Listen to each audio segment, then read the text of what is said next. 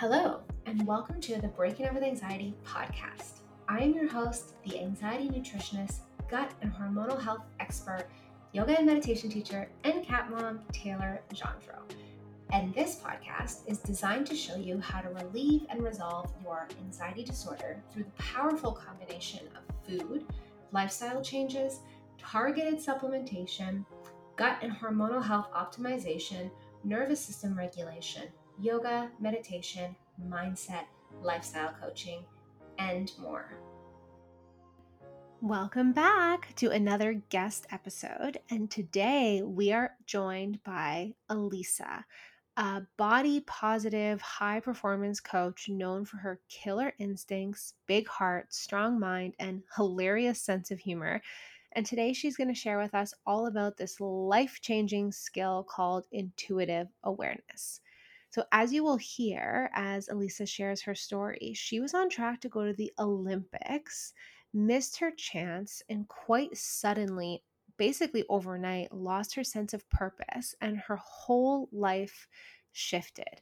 She found herself in a downward spiral. She was drinking alcohol every single day, smoking cigarettes, overeating, gained 85 pounds in one year, married an abusive man, was making poor health choices, and accumulated so much debt that at one point they couldn't even pay for food. She despised her body and her life until she discovered intuitive awareness. This powerful practice, which she's going to share with us today, led to her getting a divorce, losing 85 pounds, paying off all her debt, achieving financial success, eliminating that toxicity from her life, and most importantly, learning to love herself unconditionally. And she doesn't actually say this in our episode, but I was a guest on her podcast, the Elisa Unfiltered podcast. My episode is called The Business of Healthcare and Learning to Break Up with Anxiety. I've linked it in the show notes for you if you want to go check that out. But we talk a lot about medication and how I weaned myself off my medication and how I'm no longer on medication and the things that I've done to get here. And she shared with me on her podcast, where I was a guest, that she also weaned herself off of medication. She was on a very high dose of SSRIs. And I don't think she talks about that in this episode that you're about to listen to on my podcast, but I just wanted to share that because I thought that would be some interesting information for any women listening who are on medication and looking to come off at some point. So, in this episode, Elisa and I talk about, oh my gosh, so much. We talk about why women often don't change, even when they want to, the importance of being coachable, what discipline truly means, intuitive awareness, of course, the art of focusing on what we pay attention to, how failure fosters resilience and emotional regulation, the belief systems we are indoctrinated with, and make sure you stick around until the very end because we go through five steps to overcoming self sabotage. So let's dive in. Elisa Unfiltered. Welcome to the Breaking Up with Anxiety podcast. I'm so excited. We're finally having this conversation. This has been a long time like weeks and weeks and weeks and weeks i'm i'm so stoked we got to uh finally press play together and go I know, for it on my podcast because I was on yours and that was such mm-hmm. a great conversation. And now we're gonna kind of flip the script. So just jump right into it. Share, you know, whatever pieces of your story um, that you you know feel comfortable sharing which i know is probably everything. You're an open book like i am um, but really kind of walk us through how you got here. Oh well uh thank you for asking that because you know i i feel as though i'm 42 years old. I'll be turning 43 this year and i feel as though i have lived many different lifetimes there have been so many uh, big things that have come into my life big wins, big losses, huge transformations. Sometimes I feel like, you know, I was having this conversation with my partner, Michael, the other day. I sometimes I just feel like I I literally am a thousand years old. You know, I didn't grow up in this in the mold that kids who were born in the 80s really did, which is like which is like be a kid, go to school, uh, go to post secondary, get a job, get married, buy the house, have kids, get the dog. I did not do that. Like, not even one little piece of it. So I was always sort of felt like I was an outsider, an outcast. I thought differently about things. I didn't really ever want to go on that path, even though there was so much societal pressure. I mean, I can't even tell you how many. I, I ended up having a, a colossal breakup in my mid 30s. How many people, even in my mid 30s, which is not that long ago, were telling me, like, when are you going to get married? Are you, do you not want kids? What, like, is it as though they wanted me to stay in a shitty relationship so that I could have kids because that's their idea of what success or being a woman is or whatever their belief systems are. So, so I mean, what got me here today is like so many layers of the freaking onion unpeeled and like the onion's basically cooked. It's we're we're into like I don't know. The, she raw. she's cooked. She's raw. She's yeah. burned. Like yeah, she's done. so like honestly, in in a nutshell, my background is I was always felt as though I wanted to be an Olympian my background is in high performance sport. When I was 18, I made the national uh, freestyle mogul team. So I skied for Canada on the World Cup team for eight years. I was headed towards the Torino Olympic Games in 2006. I choked at every qualifier event. I was ranked second in Canada, but I didn't go to the Olympics. They sent four women because I didn't perform uh, optimally in the Olympic qualifier events. All the other ones, I was like winning, coming top fives. And um, and yeah, it was a devastating loss. I had a devastating loss of identity. I crashed and burned. I quit the sport immediately. I spent three months in my bedroom eating ramen three times a day, drinking myself to sleep, smoking cigarettes, being promiscuous, drinking, partying, avoiding, numbing, trying to survive the loss of who I was. And then out of like, what the fuck? Am I allowed to swear on your podcast? Yes. Yes. Okay. I should tell people this in the pre-chat. Yeah. Damn it. Okay, good. Um, yeah, yeah. I like I just I got to a place where I I really um didn't know what the hell I wanted to do with myself. I didn't know who I was. I didn't know where I belonged. I felt like such a failure. I vibrated failure. I you know, I didn't consciously know that I was vibrating failure, by the way. Um, but I was attracting horrible things into my life horrible men, horrible situations, horrible food, uh, relationships, um, jobs, opportunity, all of it was just this low vibrational, horrible, failing, setting myself to fail, setting myself up to fail situations. Um, and I gained 85 pounds in a year. I ended up marrying a very abusive man. I got stuck financially. I was absolutely broke. I couldn't even afford to buy food. So we were like begging people for food. And um, I was shopping. I was buying like processed crap that's the cheapest stuff on the shelf with my like shoppers optimum points because we had no money all our credit cards were maxed. We were in default. Government was after us.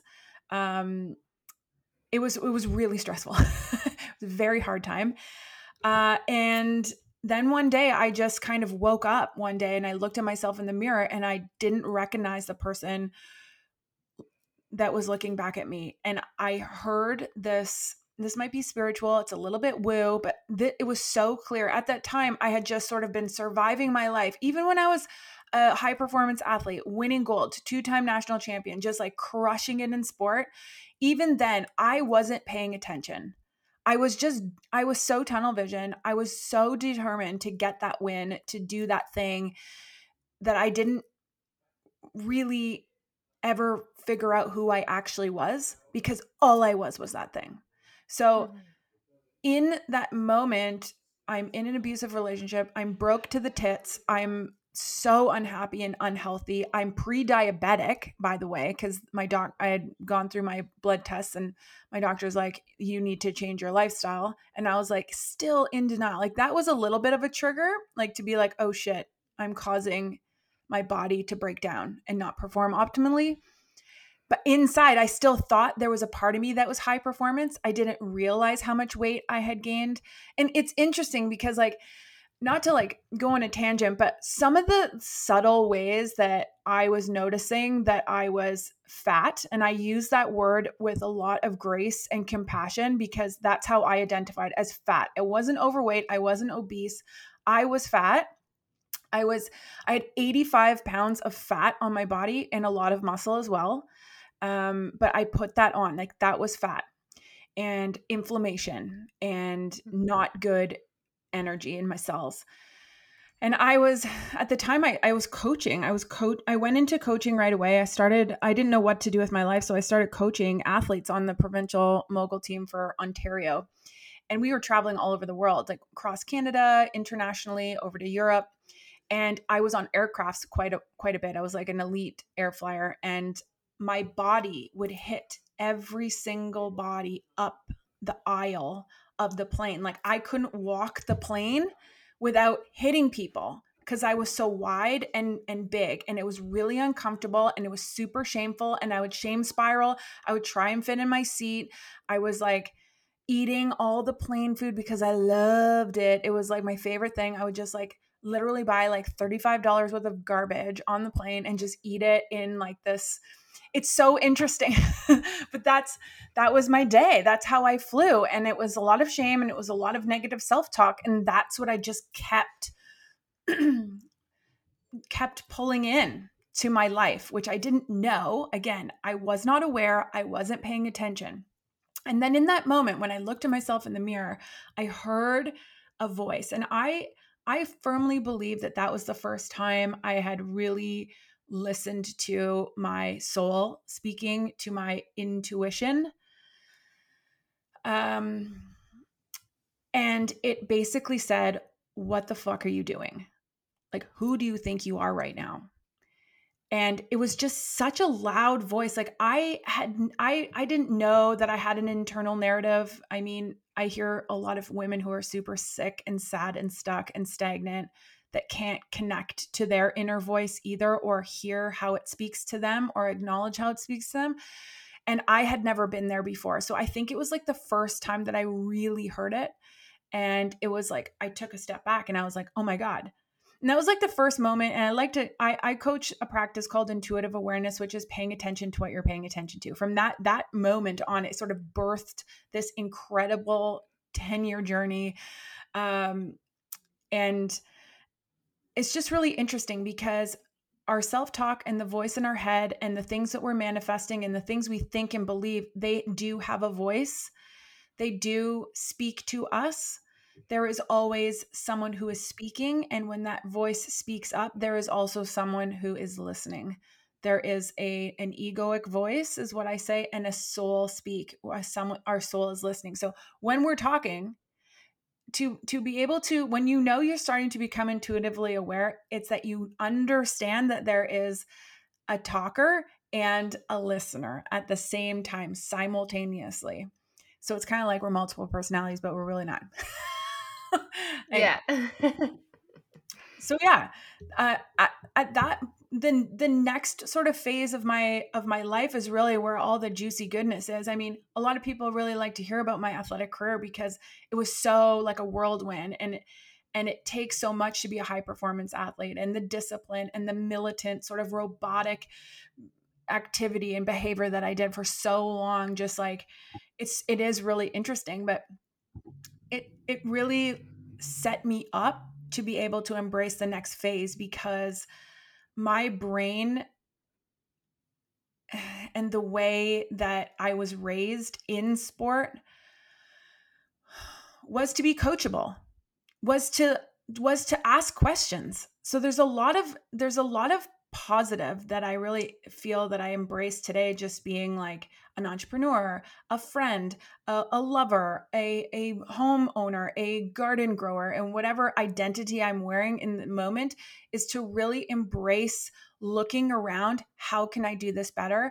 And how can I continue to lift my vibration and continue to really see myself and understand myself and forgive myself and grieve the shit and have fun and let it go and just literally live in the moment.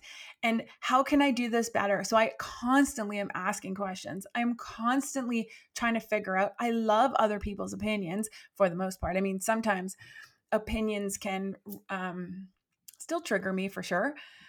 Um, I, and, and when they do, it's just like, how can I detach from someone else's opinion? So that would be a question. I'm always questioning things. So I don't see the world the same way that that uh, many many people do. I don't settle or accept the status quo. I'm always sort of I'm always sort of like the outcast, the outlier, the the one that doesn't comply and and and I think so far it's really served me in very positive ways. I agree. I was actually thinking about this the other day, so it's interesting that you bring this up because um, by no means was I, you know, as um, high level as you in your athletic endeavors, mm-hmm. but I was a, a very competitive soccer player growing up. Amazing. Always played for top teams in my area. Had I not had an injury, probably would have played at university, uh, you know, all of that jazz. Classic athlete story. But I was thinking about it the other day about how I believe the reason that I'm so coachable as a person and I'm so open to mentorship yeah. and practicing something like, you know, I meditation, that's a practice, right? Or just like practicing who I want to be, uh, you know, going to the gym, practicing lifting weights when I'm not good at it. Like, I think the reason that I'm so okay with that is because that's how I grew up. Yeah. When you are a competitive athlete, you always have a coach. It's not even a question. It's like, yeah, of course I'm going to go get a coach. Right. And I think yeah. that way in my life too. It's like, of course I have a therapist. Of course I work with business coaches. Of course yeah. I work with life coaches. Because in my mind, I'm like, if you want to get to wherever you're trying to go, the next level, whatever it is, you want a coach. Right. Yeah. And the reason that I'm so okay with practicing and practicing and practicing something is because I did that my entire youth. And that's similar that's what I was hearing a little bit from you as well. Not only oh, how yeah. it kind of shaped, yeah, so much of how you are now, but the discipline that we have. And then on the flip side of that, I think it's really interesting piece of your story as well, because in the society that we live in, a high level athlete like yourself, it's like, well, you're successful you've made it. Mm-hmm. Yet you just explained to us that you didn't even know who you were. Mm-hmm. And then when you quote unquote failed, and I would love to hear your take on failure. Yeah, absolutely. because I have a lot of thoughts on that. And you, technically, from the outside looking in, it's like, oh, yeah, she failed. She choked. Yeah. You know? And like, so I'd love to actually hear your perspective on failure and how you've redefined that. Hey, hey, hey. I am quickly interrupting this episode because if you are like me and you are a visual learner, I wanted to let you know about my free one hour webinar class called The Three Secrets to Natural Anxiety Banishment that walks you through, well, the three secrets to natural anxiety banishment. Specifically, how to optimize your digestive function, how to fix your gut how to eat in a way that boosts natural neurotransmitter production and reduce inflammation, and how to bring your hormones back into balance. I love podcasts for listening to when I'm on walks or driving or cooking or cleaning. They inspire me and give me so many aha moments.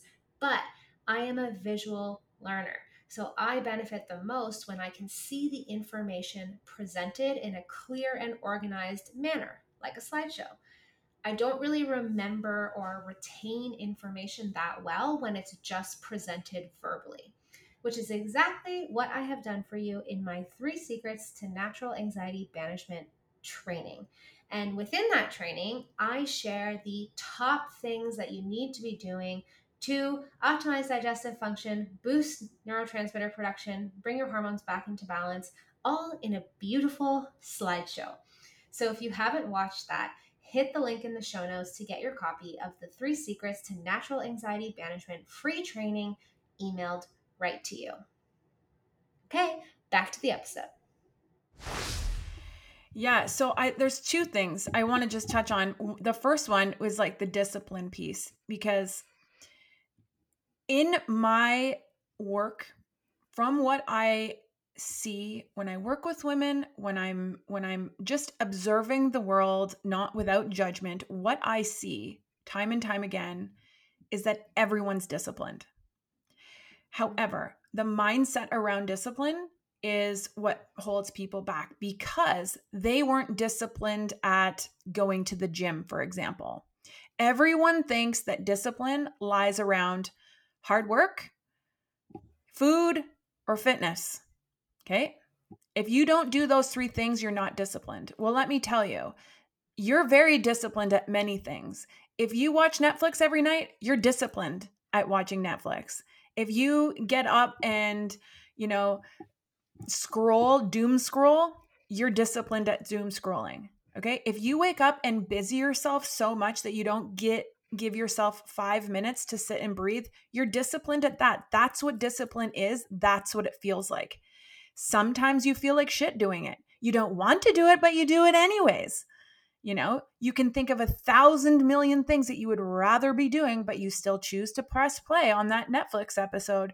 That's what discipline feels like. So I just want to acknowledge that because, like, yes, I am disciplined because I work out every day and I take care of myself. And people just are like, How are you so naturally disciplined? And I'm like, Well, because so are you. We all are. It's a frame of mind, it's a mindset and it's shifting. It's how can you shift your perspective on what it is and stop beating yourself up for something that you already have.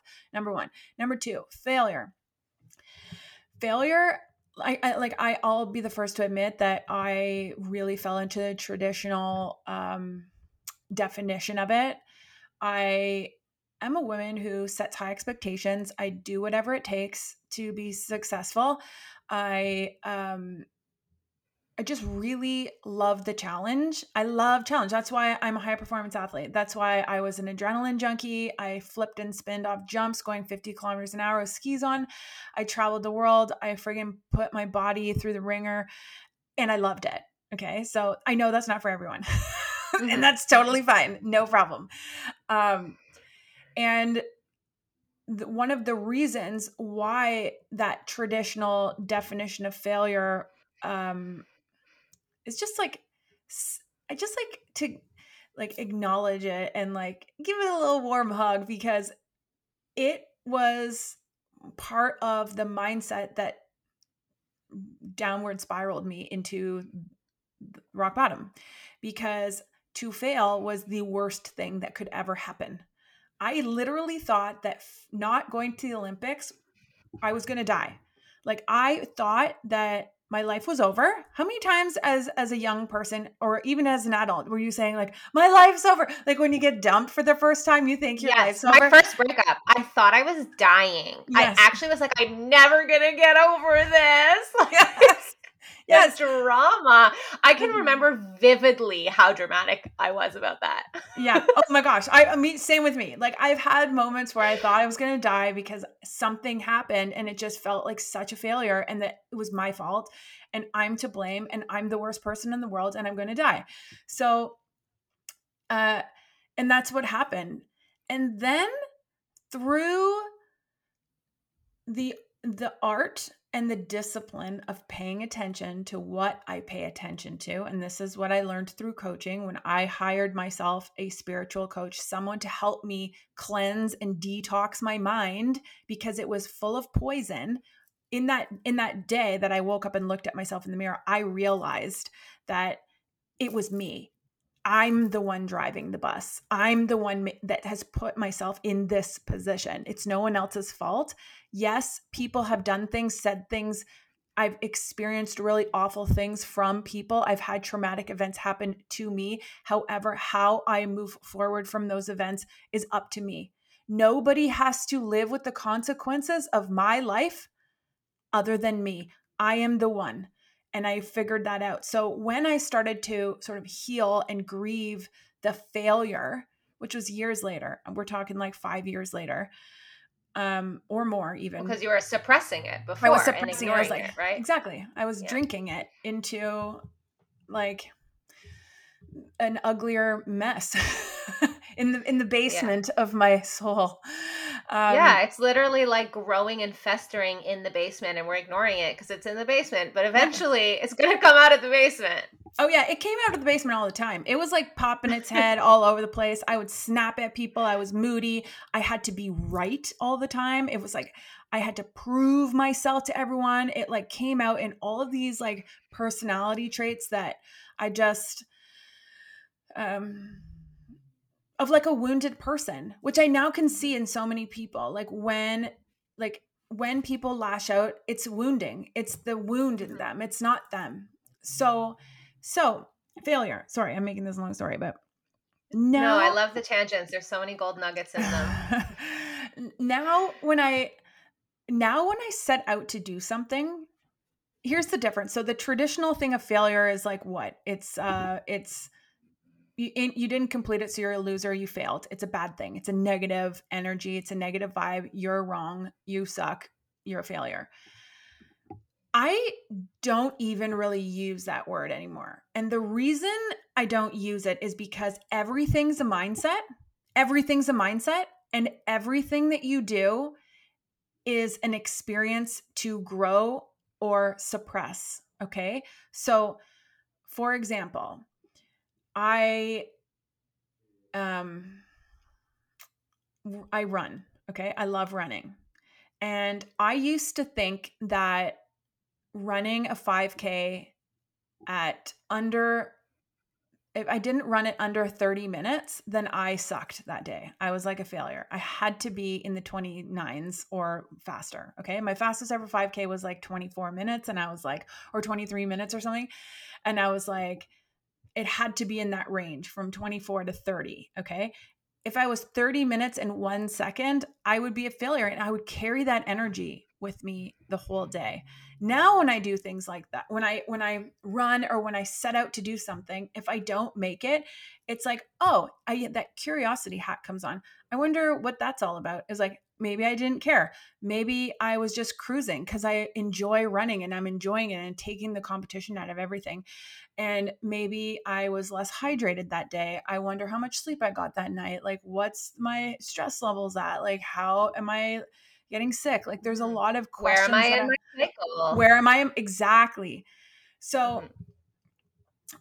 I just I've redefined failure out of my vocabulary because there is no such thing as failure. Failure is a construct. Failure is an ideological mindset that is intended to and I understand why it's there.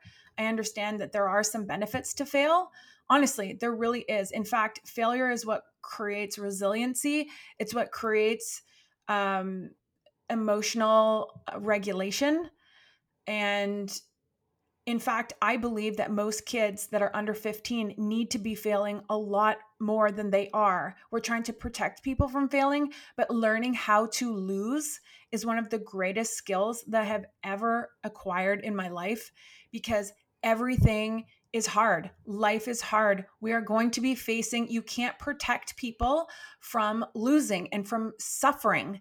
Suffering is a part of life. And the more we try to protect kids from that, the harder it will be when they face the world as adults and have absolutely no preparation, no um, miles under their belt of losing and yeah, it's really hard when you have kids in hockey and they lose the tournament. And it's really hard when your, you know, your kid falls off the beam in gymnastics. It's really hard to watch them come dead last in swimming. And instead of t- taking them out of the game and bitching about it and and fighting the refs and being the crazy soccer moms or whatever I drives the parent the parental. That was my mom. I oh. love you, mom, but she was a crazy soccer mom, running up and down the field, yelling at the ref.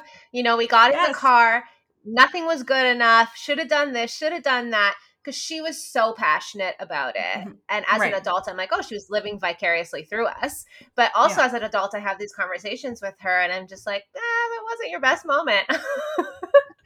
yeah, but well, you can see when you zoom out, you can see that, and I'm not judging this in anyone, and yeah. I'm not judging this at all, but that is not about you. It's about them. That wasn't 100%. about you. That wasn't for you. That was for them yeah. because of their inner child who is wounded by the fact that you are losing. It's not about you losing. And the the you see in sport like I after following my career in high performance sport I coached um, provincial and national team athletes for almost 13 years and you can see the difference between the parents who think that they know best for their kids that are constantly um, telling them what to do, you those kids never make it very far. They really don't. They don't because they're they're not taught the skills to think freely and independently in their sport. They're not taught how to self soothe. They're not taught how to self correct and self regulate under pressure. They're always being fed the silver spoon at the end instead of sitting with that oh shit that does feel like shit. That sucks. How can i soothe myself? And you see like some of the most high performance athletes their parents it's it's not like they don't acknowledge that the loss happened right? It's not like they're like oh well better luck next time. Good job pat on the back. That's not the answer either. It's like that really sucks. I'm sorry that happened to you. I'm sorry. I'm here for you. Why don't you just you know go and sit and and ask yourself like what could i have done better? How can i get over this? Take some deep breaths. Maybe go for a swim. Let's go do something fun. You know like those are the types of things to support and celebrate what had happened because it's not a bad thing to lose. It's actually so fundamentally important. And that's one of the things in canada anyways like we're not keeping score. Why not because people get offended when they lose. Everyone gets a participation ribbon. I say fuck oh, participation yeah. ribbons. Like honestly, it is I agree. and now those kids, when that started, when that wave started, and that was starting when I it was probably 2008, I think, when they took soccer scores out. So 2008, let's just say you're 8 years old. Now you're 24, 23 years old. You're a 23 year old who has never lost or had to suffer the consequences of failing a grade and now you're at work, and what we're starting to see with that generation, it's not everybody, but it's a humongous number, is like, I don't want to work here anymore. The vibe is off. I don't like this. As soon as they face any hardship, and everything in life is hard. And we've protected and sheltered so many people that now they don't have the skills, and we're catering to, um, we're catering to people, I want to choose my words carefully here because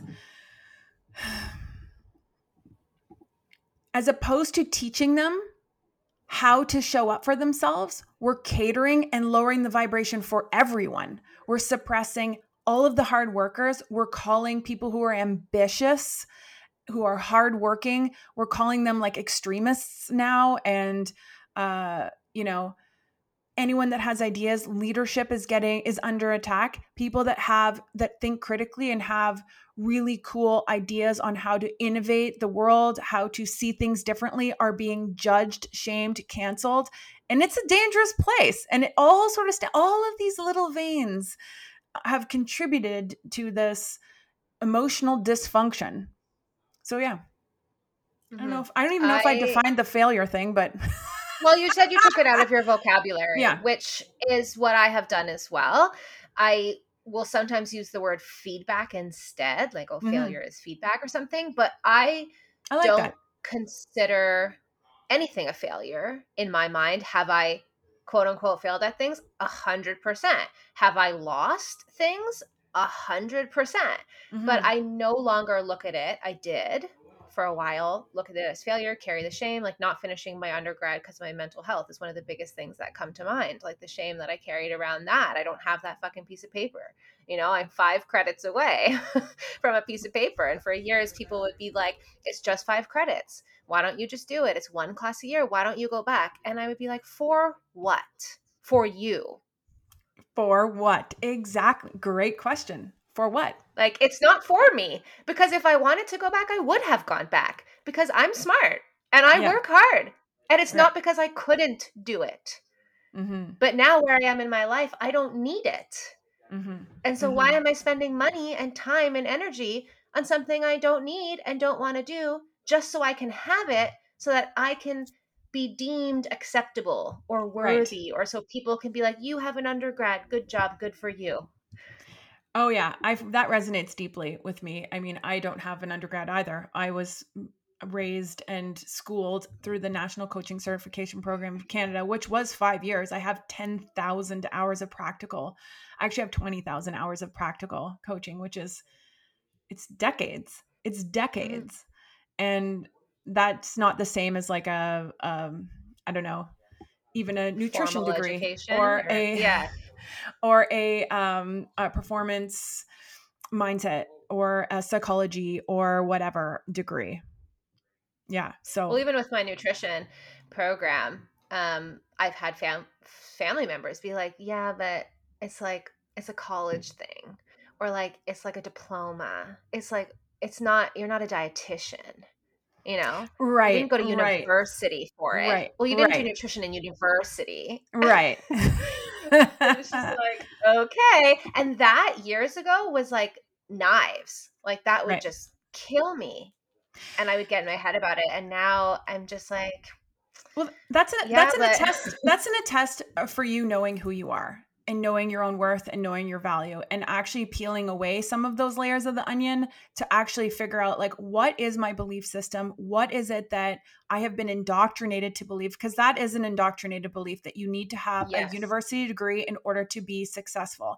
And i actually uh, was I, I don't want to say he was a father figure to me, but I coached a, an athlete whose dad was a multimillionaire. And we spent a lot of time, I spent a lot of time with their family. They sort of took me under their umbrella a little bit um, to help save the team money. I would stay at some of their cons. They were, they were very um, wealthy, very generous.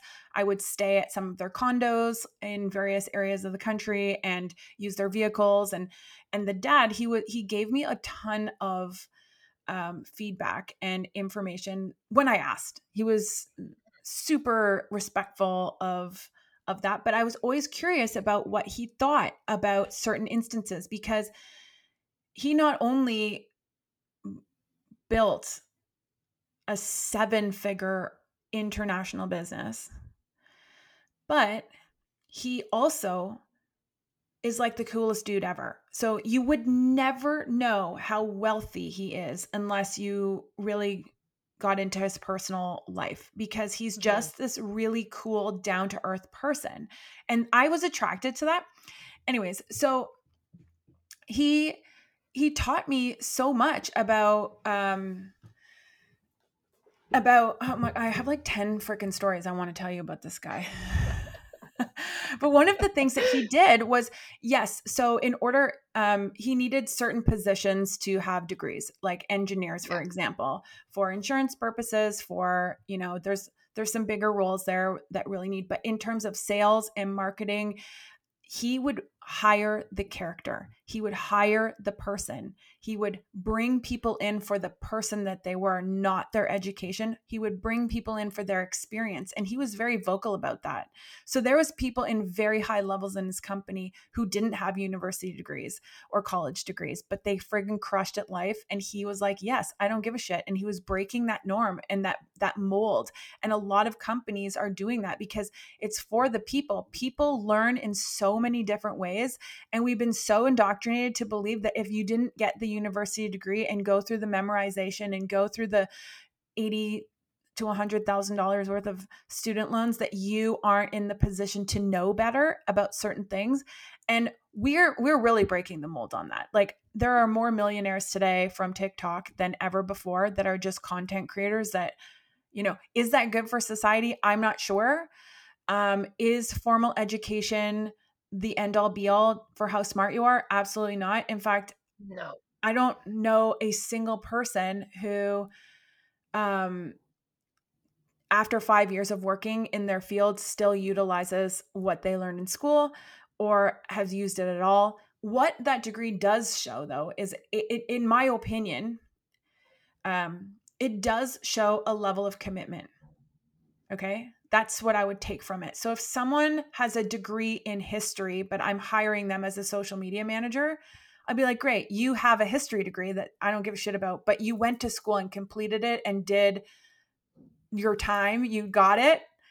Okay, now show me what you got. Like now show me what you got in marketing. It doesn't matter that that you did 4 years in history. I don't care. You know what I'm saying? So like there is some there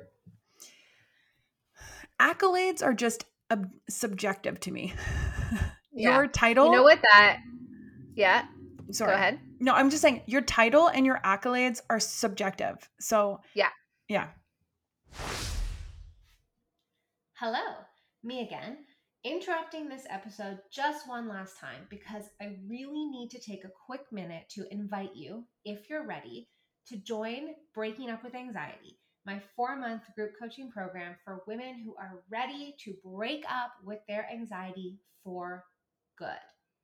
By the end of our four months together, not only will you have completely rebalanced your gut, your hormones, and built a flexible nervous system, but you will have the tools and resources that you need to keep your anxiety away so it doesn't come creeping back down the road. Through simple dietary changes, my signature root cause specific gut and hormone supplement protocol, powerful stress management and nervous system regulation techniques, psychotherapy based workshops, and the support of myself and all your other breaking up with anxiety ladies, this is going to be the best goddamn breakup of your life.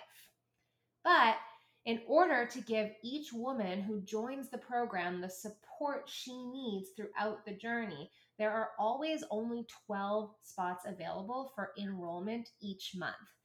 And right now, there are a few spots left. When you break up with someone that isn't right for you, it's always a relief. Breaking up with your anxiety isn't just a relief, it's completely life changing. If you are ready to show up for yourself, do the work, and change your life, click the link in the show notes to sign up for Breaking Up with Anxiety today, or head over to www.tejandro.com forward slash breaking dash up dash with dash anxiety. Okay, back to the episode. This just brought up something for me. And um, you you talked about okay this shows that you committed right? Mm-hmm. this is something that i got stuck on for a long time because growing up my mom I, I don't know when she started saying this to me but i she still kind of jokes about it to this day but she was like you were you were such a quitter like as a little girl. Like mm. we would mm. put you in a sport and you would quit. We would put you in something and you would quit quit quit. Like you always quit. And so i kind of grew up thinking mm-hmm I'm a quitter. I don't see things through. And so the undergraduate piece where I was quite literally forced out because my mental health, it was a decision I made for my health that I had to make at the time. And then deciding not to go back because I had become a nutritionist and found another passion and found another way to help people and contribute to this world. Um, I always kind of got hung up on that for a long time. Yeah. And it's my ther- therapist who helped me reframe that because I was top of my class in my nutrition program. I run a business, I work three jobs. I'm not a quitter. What I was quitting was the things I didn't want to do. So, what I actually am is somebody who just walks to the beat of my own drum and just do what I want to fucking do and I follow follow my alignment and my values and I've done that ever since I was little and I was and like shamed for that almost and yes. like this isn't to blame i was shamed for that this isn't to blame my mom like my mom was doing the best with what she had at the time yeah you know but in her mind because of her conditioning and the way she was raised it was like you just do things even if you're miserable you yeah. do them yeah right and i've seen that play out in her adult life as well and and i'm even as a little girl i was like i don't like this i don't want to do this and i heard recently on a podcast by someone who's insanely successful it was like the diary of the ceo and i don't know if it was Steven who said it or his guest, but whoever, they're both people were insanely successful. And somebody was like, um, I think one of the secrets to success is being really good at quitting things and just mm. knowing when that's not for you and pivoting. Like quitting, just like failure, yeah. isn't a negative thing. It's not yeah. like you're I was quitting to do nothing and just sit on the couch. I was just quitting to do something else. exactly. It's just in the eye of the beholder. The failure, yes. the definition is in the eye of the beholder. It's the same with perfection. Perfection it's the same with beauty. It's in the eye of the beholder. So what you think is perfect and you're striving to get because it's so perfect to other people it's not perfect. It's only to you. It's to your eye and your ideas and what you think. And it's interesting when you talk about your mom like I mean, every single parent out there is fucking up their kid in some way, shape, or form, but that's not a bad thing. And I don't mean fucking up as that their life is over. What I mean is we're all trying to do our best and we're all doing things to the best of our abilities. The thing is, is that what happens with parents when you have a kid when you're growing or if you're a kid and you have parents or if you don't have parents perhaps they're guardians perhaps they're neighbors perhaps they're teachers whoever it is that you're learning from we learn and build our identities and our belief systems through three main ways. The first way is through repetition. Think about a mom teaching or a dad teaching their child how to talk. You repeat. You repeat, you repeat, you repeat, and finally you're rewarded for saying it right. Yay! You said mama, yay! There's a reward. If you say it wrong, there's some sort of consequence, there's a punishment. This is called domestication. So we are domesticated through repetition inside of the reward punishment model. We don't think we're doing it that way, but it's exactly the same way as you would domesticate any other animal. We're just a little bit more sophisticated. So it seems as though we're teaching. Okay. Yeah it, we're teaching our kids, but really we're domesticating them because when they get it right, they get it right. And it's a good thing. When they get it mm-hmm. wrong, then they're in trouble and there's a consequence. So we learn consequences of right and wrong very, very soon, but it's parroted back. Like we parrot back what we hear. So if your mom's telling you you're such a quitter, you're such a quitter, you don't have those thoughts in your mind when you're born. You did not think that way. You had a clean mm. slate. All you knew was how to love. All you knew was that you were freaking hungry, you needed to poop, and you were probably cold or warm or sick or not sick, mm-hmm. right? Like you knew yeah. very little things. Your instincts ran your entire being. And then as your brain developed and you started growing up, your parents taught you how to think. And they taught you how to think primarily because of how they think. And sometimes there was a contrast between mom and dad, and you saw people fighting, and you thought, and you said, Oh, this is the, the definition of marriage. This is the definition of love. This is how people should mm. interact with one another. And you're watching. Or it's my fault. They're fighting because of me. Or it's my fault. They're fi- right. So, so what happens is you hear, I'm a quitter. And you hear it so often. We'll just use you as an example. Mm-hmm that as you grow up and your formative years, like the main years where this happens, it's controversial. There's a lot of data and people stick to certain numbers, but I expanded the range from basically seven to 14 years old. That's when the majority of your beliefs are solidified. That voice in your head, the way it speaks to you, the way you've learned to speak to yourself from others is formed between ages seven and 14. I mean, if there's there's going to be people that will argue it's a little bit shorter than that and a little bit wider than that but that's kind of like the i've heard seven like as the youngest is what yeah. i've heard seemingly across the board to me anyway yeah some people say seven to 12 but regardless um then what happens in your teenage years when you're like in full posture, full rebellion? Fuck my mom and dad. Fuck the oh, world. I was the biggest rebel. Oh like, yeah. I was literally I lied to my parents. I snuck around. Like, but it's I was the oldest, and they were so strict with me. Mm-hmm. So strict with me, and because they thought they were doing the right thing, I was their first go at it. You know, yeah. my sisters are seven and 10 years younger than me. So there's quite a significant gap. Mm-hmm. And um, I was just like the little bad girl. yeah. Dang, I, uh, I bet a lot of people listening would resonate. I was the same. I was a rebel like my whole life. I was like, I'm not doing that. Screw that. I was even like, I obsessed with going to bed early. Like, I was one of these kids that put themselves to bed at seven o'clock. Like, I did. I didn't fight to go to bed. I love sleeping. I'd be like, good night. go to bed when I was like five. my mom was That's like hilarious. The golden, the golden child. Um, anyways, so what happens when you're a teenager and you're at school and you quit something? Or what happens when you don't do something right and you leave the situation, or you want to flee, or you want to do whatever, you want to quit? What happens is you will start to think to yourself, I'm a quitter. You will hear that voice, and that voice will become your voice.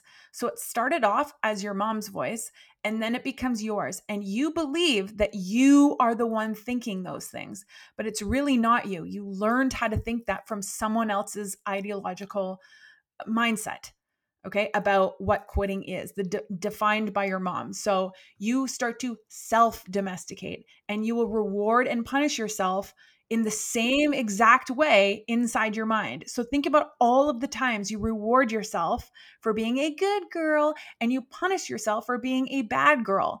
And if quitting is bad, then you're going to hold, you're going to domesticate yourself. It's called self domestication. And and punish yourself in some way, be it shaming, be it drinking, be it like something to your body, be it self sabotage, be it like blowing up your life, be it like doing something, right? Okay, I want to ask you why do you think or do you see in the practice and the work that you do why women don't change even when they really, really want to? There's a lot of layers to the answer of this. Um, and really, it, I hate to blanket it and say it really depends on the person. Uh, I will say, though, that um, it's fear it's it's it's it's all based in the idea on the in the domesticated ideas the mindset of their ability to stand up to step into their power. The first thing that i like to ask people is this. This is an interesting question let's just say someone struggles with weight or is in a really unhealthy relationship. I mean, I could have asked myself this question. I was married to an abuser. It was a looping, I was super abusive to myself. So we have to understand that we tolerate the level of abuse from others, from our surroundings, to which we give ourselves. The moment the abuse gets more than that which we give ourselves, even one degree more, then we can see it finally. Then we will be able to see the abuse and acknowledge it and be able to take action to leave. So people it's a cycle of abuse and I'm really minimizing this right now like I'm not going to get mm-hmm. deep into it but it's uh the cycle of abuse is very interesting and it's one of the reasons why we go back. That's what the comfort zone is and the comfort zone for many people is very low. I was one of them again, when I missed the Olympics, I downward spiraled so low that my thoughts, my behaviors, what I brought into my life was very abusive. And I pulled in a relationship that equaled that abuse. Okay. And of course, we tried to make it look like the white picket fence. We were so happy together. Bullshit, lie, because the outside world would judge me. And I knew that. There was a part of me that knew that. So I had to hide. And you just get so stuck there. Okay. So my point is if for me to change, I had to recognize that I am the one driving the bus. Okay. And that's one of the ways that I ask ask women who want to change. They're trying to lose weight. They lose 10 pounds on this diet, they gain it right back. They lose 20 pounds on this diet, they gain it right back. They, you know, start um they finally break up with the boyfriend and then they attract the exact same guy looks different different name but the same the way that they treat them over and over. They're going to people are going to loop in the same loop. And the interesting thing is once we break the loop so for example i i want to go on a diet. I lost 20 pounds. What the mind's going to tell you is i am never going back to the way it was again I will never date someone that treats me like that again. I will never tolerate that again. We say these things because we are in a higher vibrational place. However, when we don't have the skills and the support and the self-talk and the and the ability to recognize that our mindset hasn't changed, just the cir- yes, take the win. You got that thing, but the circumstances in our minds haven't changed. We haven't detoxed the mind. We haven't unwritten or reprogrammed the program that got us there in the first place, which is like what I quote unquote call the work, we're going to go back.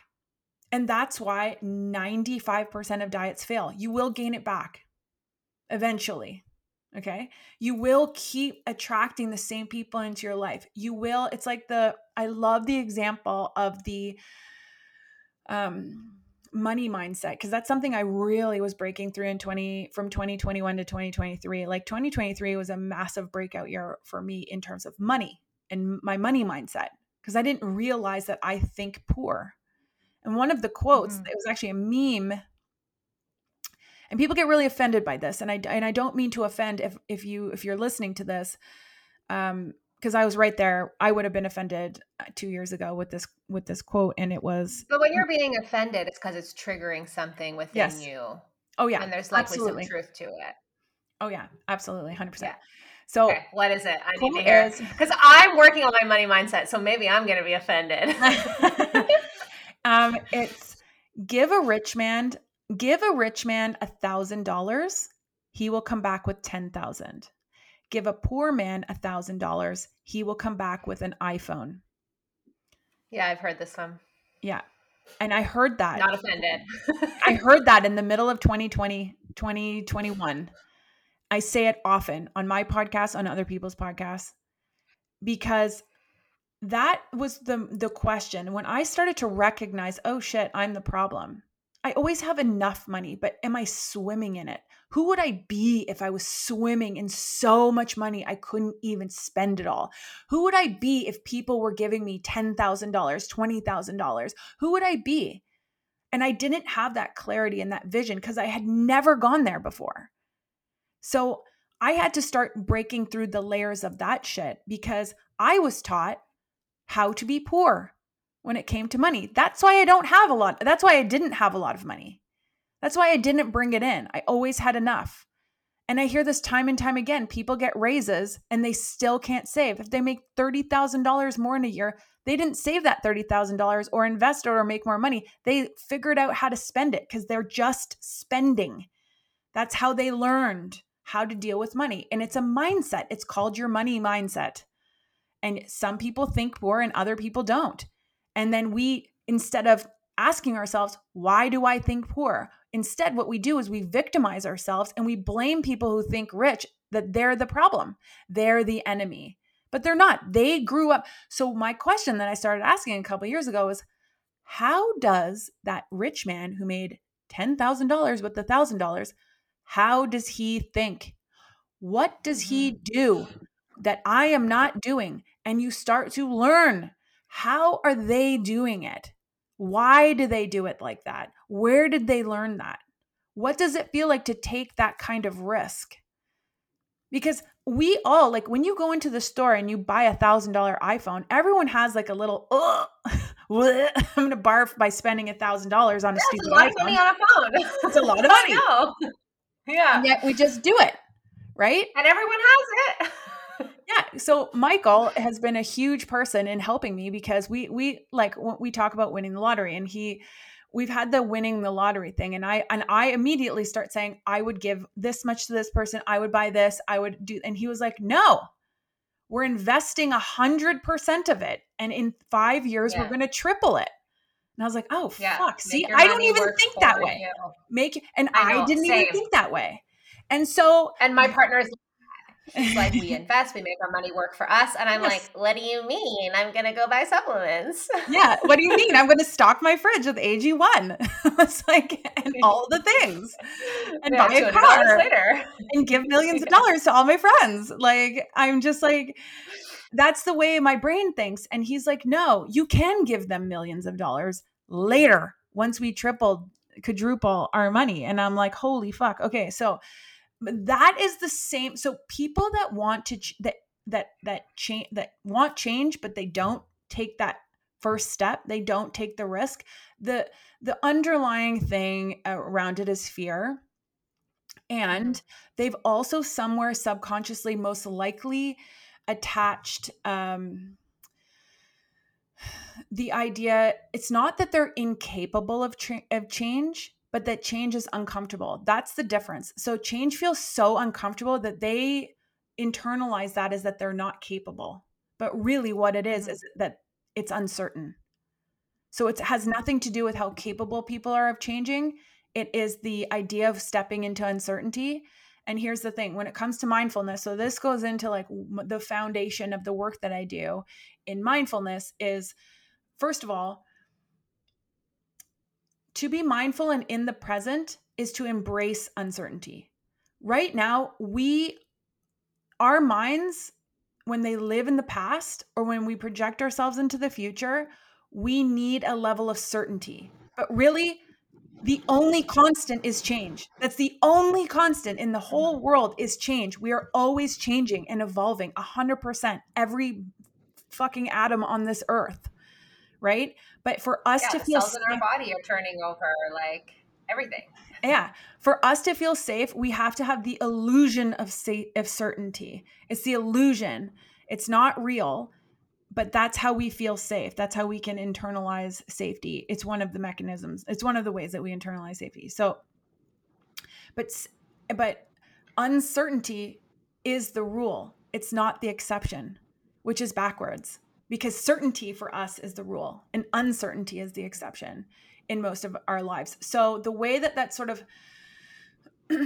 mindfulness, intuitive awareness, paying attention to what you're paying attention to without judgment. I call it sort of the silent observer, the non judgmental observer of your mind, listening to the program, how you've been trained, how you've been domesticated to think and believe. Now, sometimes you can pay attention to things that you still agree with as an adult and be like, great, I learned how to do that. I love that. I'm in alignment with that. We're good. Let's keep going. But other times you're like, oh shit, I've been trained to think if I do this, that's scary and I'm going to fail and die and people are going to laugh at me and I'm going to be worried and outcast and die. And maybe not in so many words, but that's sort of the evolution of the thought. And so we get afraid. We're, we're afraid to step into uncertainty. Mm-hmm.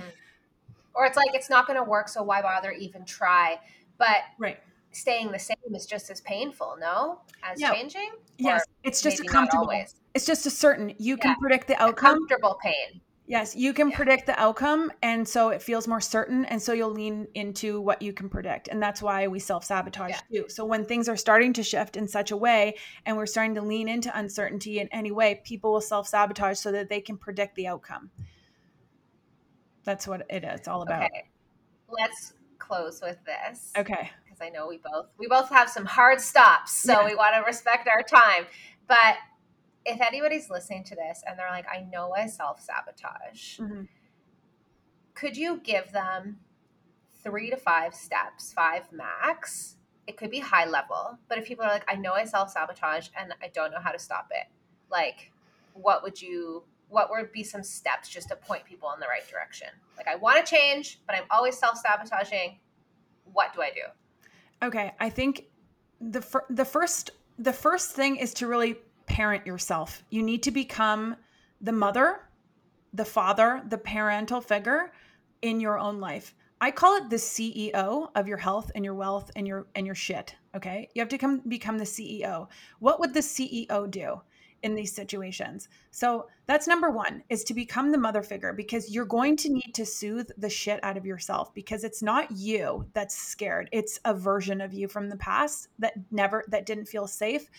And I mean, we're not going to go into inner child work here. I don't, I don't do a lot of inner child work. I do more vibrational work I, I'm not a therapist. I'm not a psychologist. I'm a coach. So I teach you how to acknowledge and and and let go of vibration through action. So first of all is to is to be willing to mother or father, be the CEO. Number 2, what are what do you want? You must get clear on the direction because if you aren't thinking like if you want to, I don't know, be a millionaire. How do millionaires think? What do they do? How do they behave? If you are not thinking, breathing, walking like a millionaire, why do you think you will ever be one? If you can't put yourself in that position and feel what it feels like, visualize money in your bank account, visualize the energy of what that money looks like coming in, how you're going to feel. These are types of things you need to be able to I call it the front burner and the back burner thinking. Self sabotage is very back burner thinking. You're always on the back. It's the people pleaser. It's the you're not okay unless everyone else is okay that's in the front you know? Like you always sort of like slide into the back and then when you don't get what you want and you're always feeling like the doormat and you're not feeling seen or heard then you then you really dig in and get really hard on yourself and the inner critic keeps going. And you fuel yourself or it's the illusion of fueling yourself by people pleasing again. You're needed. You need to feel needed. They other people fill the void. So that is back burner thinking. What would it feel like to live in the front? What do people who love themselves say, do, behave? How does that look? Okay. So it's starting to really visualize what do you actually want? That's step two. So it's be the mother. Step two is visualize what do you actually want? How can you get clarity? Number three, when you are um, getting scared, that yucky, smushy, woo feeling of like, oh God, I can't do this. This, this scary. hard. Abort. Abort. abort. yeah. And some and sometimes it might be just like a moment. Other times it might be, oh, I need to bake these cookies instead. Oh, I need to wash my car that I haven't cleaned for five years instead of doing the work on my business plan. You know, like you, you, you like sabotage looks like a lot of different things. So it's really good to pay attention to the way that you that you do it because most people don't really know they might say, oh, well, like they might say, like if it's on a diet, I sabotage because I eat the cake on my birthday. But the rule is I'm not allowed to eat cake, but it's my birthday and I always eat cake. So you're going to have a dissonance there and have these internal battles from the two belief systems like bashing heads. What does that look like? What are you saying to yourself? And just write it down, like pay attention because you can't change what you do not acknowledge and you can't change what you don't know is happening and we most of the time don't know. Like if I was to ask you like how do you self-sabotage? You'd probably be like, "Oh. Well, I know like the final step, but do you know the way it starts?" Okay? The pattern. The pattern. The pattern. The pa- exactly. Yeah. Um, four, I would say when you start to acknowledge like, "Oh shit. I'm scrubbing the floors for the 5th hour instead of whatever." Or I'm working out for four hours because people self sabotage through excessive working out, right? They do, we do things that are excessive or or we avoid and distract. So if you notice, you'll be like, "Oh, I'm in that distraction." What to do at that moment? This is getting re- this is actually super difficult and very high level and exactly what I teach women how to do, what to do to pay attention to this moment and you hear a lot of people doing it but the reality is most people can't think of it in the moment. They don't they're not practiced for it to be like this discipline if you will is to pause stand up close your eyes take a deep breath connect your mind and your body come to the present moment pay attention to your five senses take a deep breath in and out and then decide what your next move is going to be. It's like literally removing yourself from what you're doing without judgment, without harsh words, connecting to your body, breathing and then asking the question, what should what is in my highest is this in my highest good to be doing this? Is this the way I should be doing mm-hmm. this? And then go from there. And I don't know. Number five is like, honestly, if you're a self sabotager, just really, you need to start paying attention to what you're paying attention to. Who the fuck is in your circle? Because you are the sum of the five closest people to you. Are you in a supportive group? Are you with hanging out with influential people that are pulling you up keeping you the same or pulling you down because they're everywhere. And it's like, you know, maybe it's time to look for mentorship. Maybe it's time to reach out to some of the people that you look up to on the internet and like start asking them questions and start connecting yourself with a different tribe. I mean, 2023 was massive transformation for me in my life. I completely have, like in my 40s, created a brand new group of friends, group of women who are crushing it. They're crushing their lives. They're super high performance. Like, because what the, the thing is that being a woman, especially a business owner, and a mom and all the things that happen in your life you're a high performance athlete man like you need a team and it takes a village to really get to know who you are and and prop you up to the highest. So, are you hmm. surrounding yourself with that village?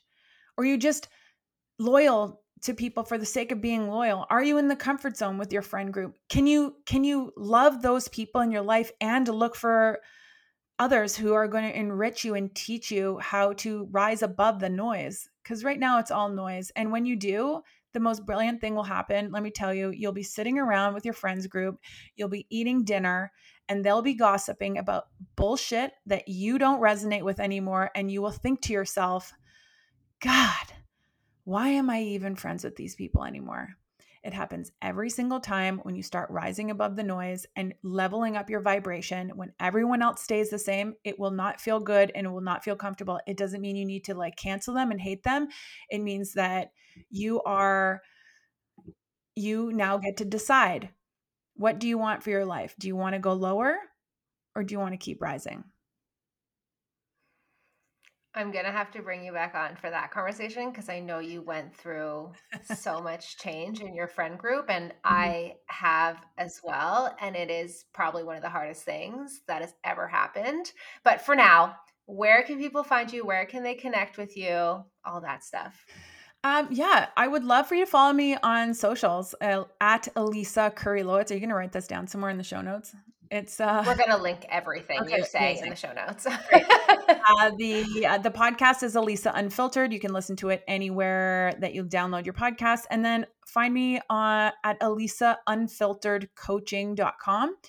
I have a mentorship starting January twenty third, twenty twenty four. I don't know when this episode's going to be going out. If we're going to be in it or not I do one on one coaching as well. It'll be sometime in January, but when, we're not sure. okay, very good. Very good. Regardless, there's a lot of things happening. There's free stuff, free ways to connect. There's like entry level stuff, and then there's big, big mentorship uh, opportunity if you want to uh, really friggin' skyrocket, skyrocket yourself.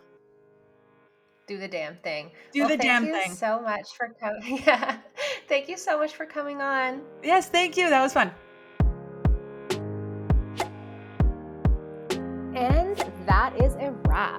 Thank you so much for listening to today's episode. I have one quick favor to ask you before you go. If you love today's episode, I would so appreciate if you left a review on whatever podcast platform you are listening to right now. My goal with this podcast is to reach as many people as possible to spread awareness that anxiety is not this incurable disease. It's not something we just have to live with. It's definitely not just part of your personality, and there are body based imbalances that need to be addressed in order to truly be free from chronic anxiety. With awareness comes action. And the more people this podcast can reach, the less people will struggle with anxiety. And positive reviews are the number one way to help new people discover the show. You are the best. Thank you so much for being here. I appreciate so, so, so much.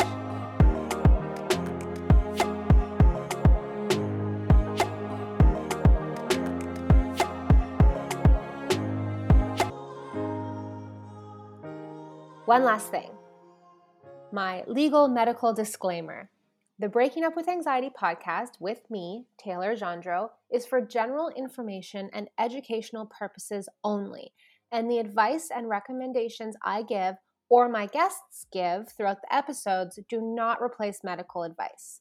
The consumption of this podcast does not qualify as a practitioner client relationship with me, and the use and implementation of the information discussed are at the sole discretion of the listener. Yes, I am a nutritionist, but I am not your nutritionist. So please discuss any changes with your primary healthcare provider. Okay, that's it. Until the next episode, bye for now.